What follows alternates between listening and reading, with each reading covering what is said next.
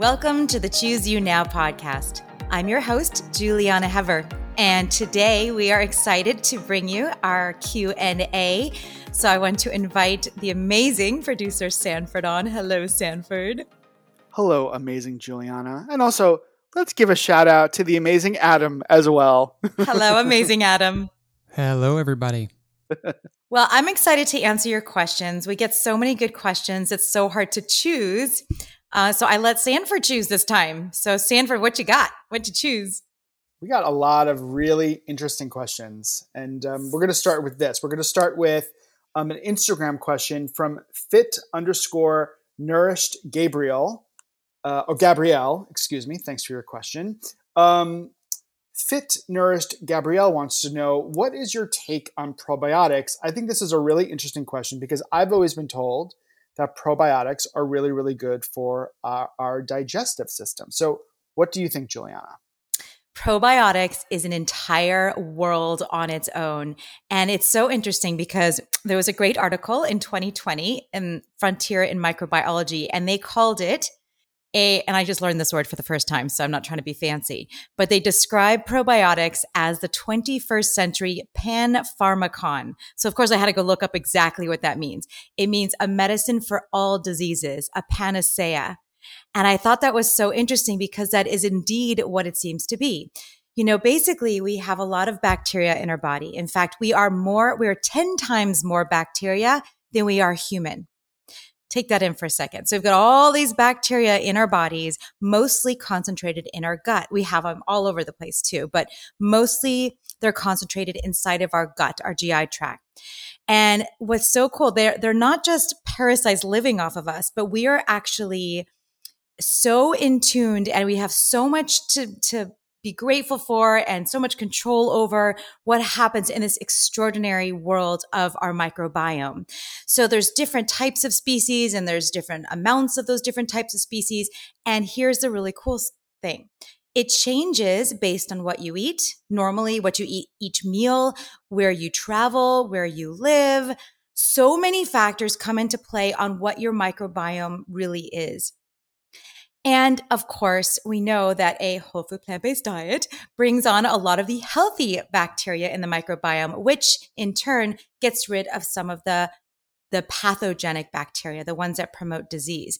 So now we've got these little organisms and pills that they're trying to formulate out there. And there's like all these different formulas with all these different blends of this bacteria and that bacteria and this amount of that species and this amount of that species.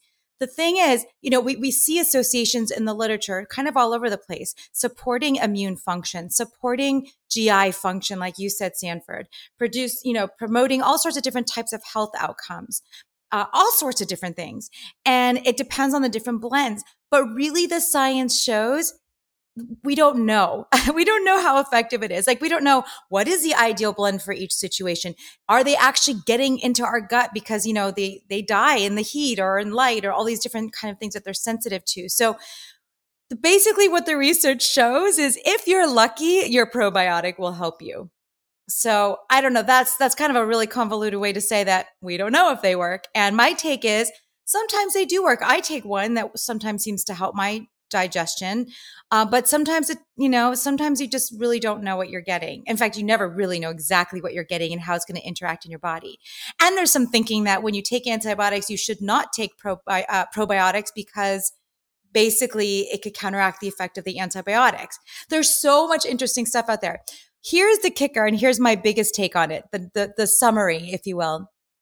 The most important thing you can do to have happy gut microbiome and to have happy, healthy bacteria and a nice profile in your gut is to feed them well. So that comes down to prebiotics. Prebiotics are fuel for the probiotics, for the bacterium in your gut, not the probiotics. The prebiotics are the fuel for the bacteria in your gut. And so the best prebiotics are from fiber, and you only get fiber from plants. It always comes back to the plants. So eat lots of fiber, eat your vegetables, fruits, whole grains, legumes, mushrooms, nuts, seeds, herbs, and spices in infinite tasty combinations. If you want to try playing with some probiotics, give it a good shot and hopefully it'll work. That's exactly what I thought you were going to say. I love it. That's great. That's great. That's so interesting. Okay. Next question. Thank you for that, Fit Nourished Gabrielle. Thank you for that. That was really good. Okay. Next one, also from Instagram, is from CavMom 918. I thought this was really interesting too. CavMom 918 wants to know if it's healthy and if it's safe to water fast 1 or 2 days a week. Now, in one of the Q&As, we discussed intermittent fasting. So I was curious, is this the same thing? I don't think I've ever heard of a water fast before. So you tell us. Wow, you haven't?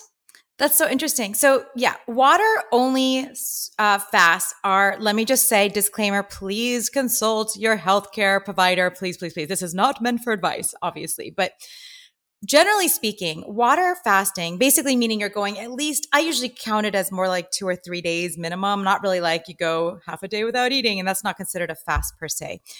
But there have been so many research studies and books written on how efficacious water fasting can be for all sorts of different conditions. And, you know, usually if you're doing this for a purpose, if you've got any health condition, it should absolutely be medically supervised because things could go wrong. The most dangerous part of water fasting is the refeeding. So a day is fine. I mean, I only eat once a day, so you could technically say I'm fasting for 23 hours of the day, 23 and a half hours a day. But if you're going longer than that, or you're going for a prolonged period of time, and you're just having water, make sure you're healthy and safe already and you checked with your healthcare provider. But it is really good to give your gut and your body a break from digestion and absorption. It's a really good thing to take time off of the fed state. And I do recommend it. I do recommend time-restricted feeding, eating, 1 or 2 times a day, at least giving yourself a nice long window from your last bite to your first bite, and you could always include sleep in that because that makes it easier. But water fasting is absolutely a wonderful tool that a lot of people use. I'm going to use my other favorite word. It's a great tool in the armamentarium for health promoting things you can do for yourself, tools. So I do recommend it for people that are healthy and safe. And I think it's a wonderful thing to give yourself a break from eating. On that note, and Adam, you might want to cut this out, I'm not sure, but I think it would be really interesting for one of these Q&As to talk a little bit about poop, because doesn't poop sort of tell us about our overall health? And I just feel like we're talking a lot about gut health, and I feel like poop is a part of that. And I'm really not saying this to be funny. I'm saying it to be serious. So, well, dietitians talk about poop over lunch. Like that's just what we talk about. Oh, it's interesting. Stuff, so maybe we should do like a lunchtime episode all about poop. That sounds delicious. Okay. Next question. Thank you, CavMom918. Thank you so much for that. Okay, next question is from Peter, also on Instagram. What's the very first real life step I can take to cut sugar from my diet? Now, this is something, Juliana, you and I have discussed offline before. Can you explain first the difference between like good sugar and bad sugar, and then maybe answer the question? Well, yes. Okay. So I've always talked about... Or not. It's your show. No, of course I will. Where do I begin? There's so much to say about this subject, and I want to keep it somewhat concise, but a lot of people come to me. I do, a lot of nutrition consults where the people come to me and say, I'm addicted to sugar and I can't get off the sugar and sugar. So what do I do? What do I do for them, or how do I guide them? And so let's start with that. So basically we want to minimize our added sugar intake. So added sugar means when you're adding it in. So anything you're adding in, this includes honey and maple syrup and date paste, all of those things. That's a sugar, a sweetener, because we have natural sugars in things like fruit, but that's not the same. And it drives me crazy when people say, limit your fruit because of all the sugar. No, because in fruit, you've got this intact, gorgeous thing that's got this array of phytonutrients and fiber, and the body knows exactly how to metabolize it. But when you're adding in sugars, which we add in twice as much what we're supposed to do, we're really only supposed to get less than 5 to 10% of our total calories from sugar. And I never recommend anyone calculate anything. However, if you think about it, just to give it proportion. So a lot of people are consuming, the average American consumes, I think it's 20% of calories from sugar. So it's like more than double, some up to quadruple the amount that is recommended, because we know that there's all sorts of adverse health effects of consuming too much sugar. It's associated with pretty much every chronic disease. It's associated with decreasing immune function. There's so many reasons to minimize your sugars. And of course, I'm going to recommend you get them from the wholest food sources. And so with that said, the question of what the first step is, well, where are you? Because I always want to meet someone where they're at. If you're consuming, sugar all day long, you would want to start by switching that out. And, the easiest way to do this, I think, it's the hardest and the easiest way for most people, is to go cold tofu and you just stop. And that could be challenging because you're going to have cravings. You're going to have these kind of thoughts about it, and it's going to be a little difficult. And you may, and I've seen a lot of people go through this so-called kind of a detox where there's your body is actually really legitimately craving the sugar, especially if you're consuming it that considerably, and it's that much of a percentage of your diet. So the best thing to do is to go cold tofu, or you could do what I did, because I didn't do this on purpose. I used to be the biggest sugar junkie. I was the cookie monster. I can't even tell you how much sugar I used to love. Ice cream and cookies and candy. So I didn't even try to do this, but when I went plant-based, I was eating all the plant-based versions of it. I would make cakes with date paste and all that stuff. And then I started using date paste in other recipes, and I started having my smoothies with date paste, and I would get less and less of the other super sweet stuff out. I cut out the artificial sweeteners, which I think is the best first step for everyone, because artificial sweeteners, the non-nutritive sweeteners, the low-calorie or no-calorie ones, even the stevia, the one and the monk fruit that have these quote-unquote health halos over them, they're hundreds or thousands of times sweeter than sucrose, table sugar. So it just it messes with your expectations of what sweetness really is on your palate. So the first thing to do is cut out those. And then what I did was I naturally started kind of going, oh, this date paste is getting a little sweet for me. So I'd have less and less and less. And then I was I'm just going to have a date. And then I was I'm just going to have fruit. And I kid you not, and I've seen this with clients, fruit has become too sweet for me. So I have to kind of regulate how much fruit I could tolerate. So it's kind of I stepwise into it, non-intentionally. I was just, eating more, healthier food. So the first thing I would say is just try to eat more fruit. Try to limit or go all the way and just get rid of it and suck it up and have a really kind of rough week. But plan for it. And, love yourself in a million other ways. Indulge in whatever else you can indulge in to kind of distract yourself. Watch, binge watch TV, movies, or, read whatever, talk to people that are close to you, go for walks, whatever you could do that's loving to yourself to kind of step away from it. That's the way to just rip off the Band-Aid, or stepwise in and just incorporate more of the whole fruits and try to swap out those refined sugar products, but try to limit it to no more than 5 to 10% of your total calories. It takes practice, but with a desire and a passion and a why, you can do it too. I love it. I will say that I am actively trying to decrease the amount of sugar that I am taking in.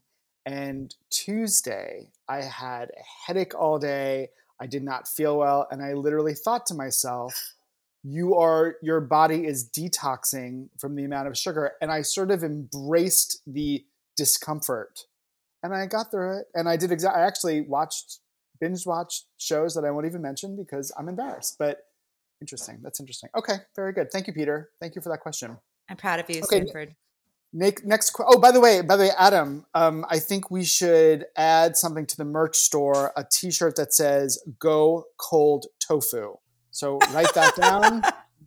I had listened to that and thought that's one for the merch store. Yes, agree. Okay. Anyway, I love these little thoughts. Hold on. I got one more you got to do. It was something about the pro and prebiotic that made me think about a gym in your stomach whereby they were pumping themselves up to make your body better. Aw, that's cute. Add it to the list. Add it to the t-shirt list. Active microbes. Who doesn't want that on their shirt? Our listeners, I'm sure, will pay a handful for that t-shirt. Hey, I could have said a poop shirt, That could have been one thing. That's true. That's a good point. All right. They already have those. Yeah, they do. The emoji. Yeah. All right, here we go. Moving on. This one is from Facebook, from James Stice. James wants to know, for those who refuse to give up oil, what is the least damaging? Interesting. I love olive oil, and you're the one who taught me that olive oil isn't that great. So what would you say to James?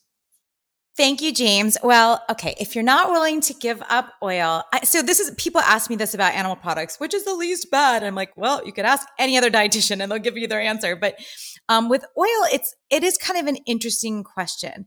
And I really dove deep in this in the vegetarian diet because I couldn't figure out why the Mediterranean diet was considered so extraordinarily healthy when you look at the evidence on a whole food plant-based diet being just knocking it out of the park.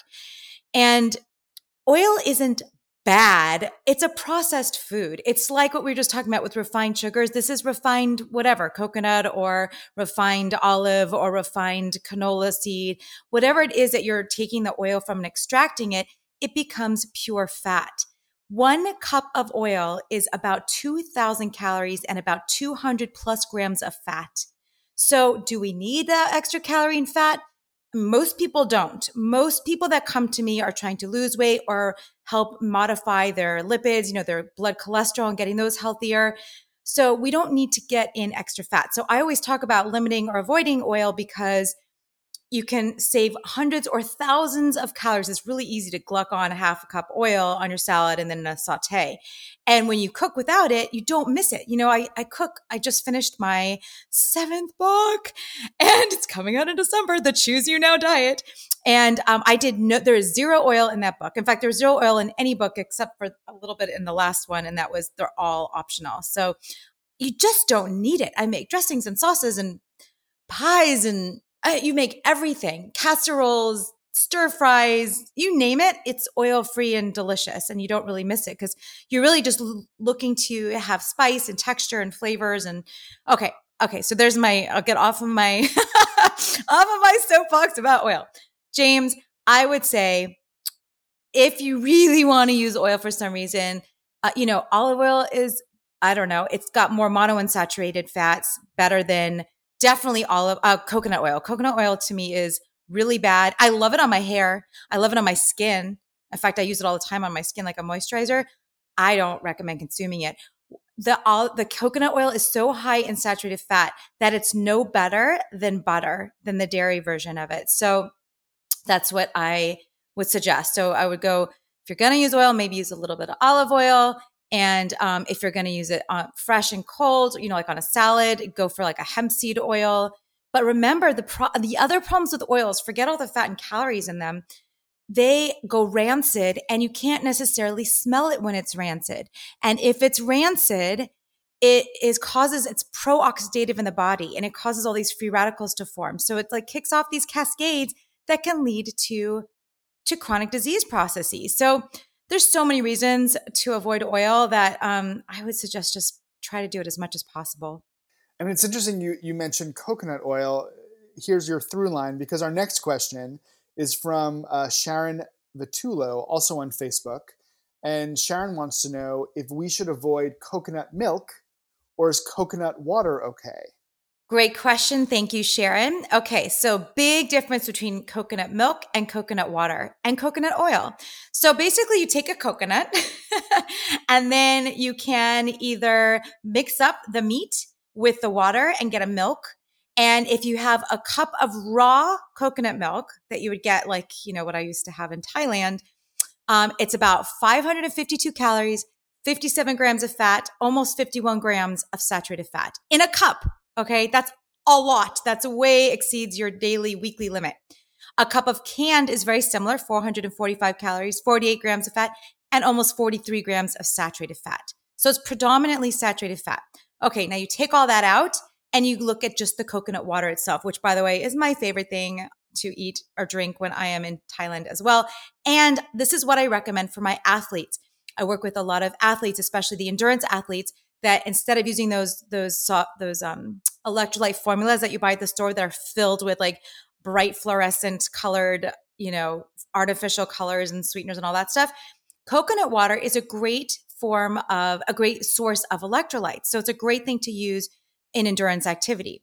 But if you look at the calorie content compared to the milk, it's 45 calories. It's a half a gram of fat and less than, it's like 0.4 grams of saturated fat. So definitely coconut water, way better than coconut milk. And I mean, I'm not saying anything is horrible. I always try to refuse to make a food evil or, angelic. And so I just wouldn't recommend the milk very often, but it's delicious in a curry once in a while. I'm not going to lie. I went to culinary school in Thailand and we use coconut milk once in a while and it's delicious. So limit it and use it as, you know, your day of deliciousness, your conscientious choice to eat something that's not the healthiest, but it's going to make you happy in other ways. Coconut water good also like during and after a workout? Yeah. Oh, I love that. I didn't Fabulous. Know that. It's so refreshing. Oh, guess what I'm going to drink tomorrow after my spin class. There we go. Coconut water. Nice. Here's our last question. This is from Facebook. I don't know why, but I love this question. I love it. I just love it. It's from Babs Davis, and this is what she wants to know. I've heard so many different things about avocados and heart health. I've also heard about avocados and weight. Can you clarify what is true? Is it bad to eat avocados if you have mild heart disease, but your diet is otherwise healthy? Is it bad to eat avocados occasionally if you're trying to lose weight slowly? I don't know, but I think avocados is one of those foods where like some people think they're really healthy and some people think they're not. And I love Babs for seriously bringing this up and having you answer this question. So go to it. Yes. Thank you, Babs. And who doesn't love a good avocado? Here, the California girl. I love an avocado. And you might be pleasantly surprised with my answer. Avocados are a great source of things like pantothenic acid, really high in fiber, surprisingly high in fiber, vitamin K, copper, folate, vitamin B6, potassium, vitamins E and C. They are considered a fruit because they have the big old seed in there. And it does have a higher fat content. It's about like 71 to 88% of their total calories. So it's a high fat, but it's also high fiber food. It's also really a great source of something called phytosterols, which are plant sterols. These are found in seeds and nuts and some vegetables and fruits, but these are really important for reducing cholesterol. They're basically the plant analogs of cholesterol, but they're effective at reducing cholesterol levels without causing any negative side effects. So basically, it does have a beneficial effect for your arteries. So it's a good thing to include if you have any kind of coronary disease. But also, it can be good for weight loss. So I found this really kind of interesting study I thought I would share. Of course, it is funded by the Avocado Group. So, you know, but it is a 12-week randomized parallel control trial. But when you see associations like that, you take it as part of the data and you take it into consideration that it was funded by the people and you use that when you're deciding whether to not to use this information. But I thought this study was worthy of discussing because I thought it was really cool. They took a control group that they were on a low calorie diet and the control group did not have any avocados. And there was an avocado group that had the same low calorie diet, but without the avocado. And they found that the weight loss in the avocado group was associated with a shift in the intestinal microbiota, which is what we were just talking about, the microbiome, to one that's really healthy. And it resulted in a decrease in cholesterol. So basically, it's a healthy food. Now, I always recommend, this is a perfect combination of questions, producer Sanford. Good job. I don't even think you thought of this because they all interrelate, right? We're talking about the microbiome. We're talking about oils. And when I talk about oils, limiting oils, I want you to get fats. I don't want anyone to be fat phobic because we need some essential fats in our diet.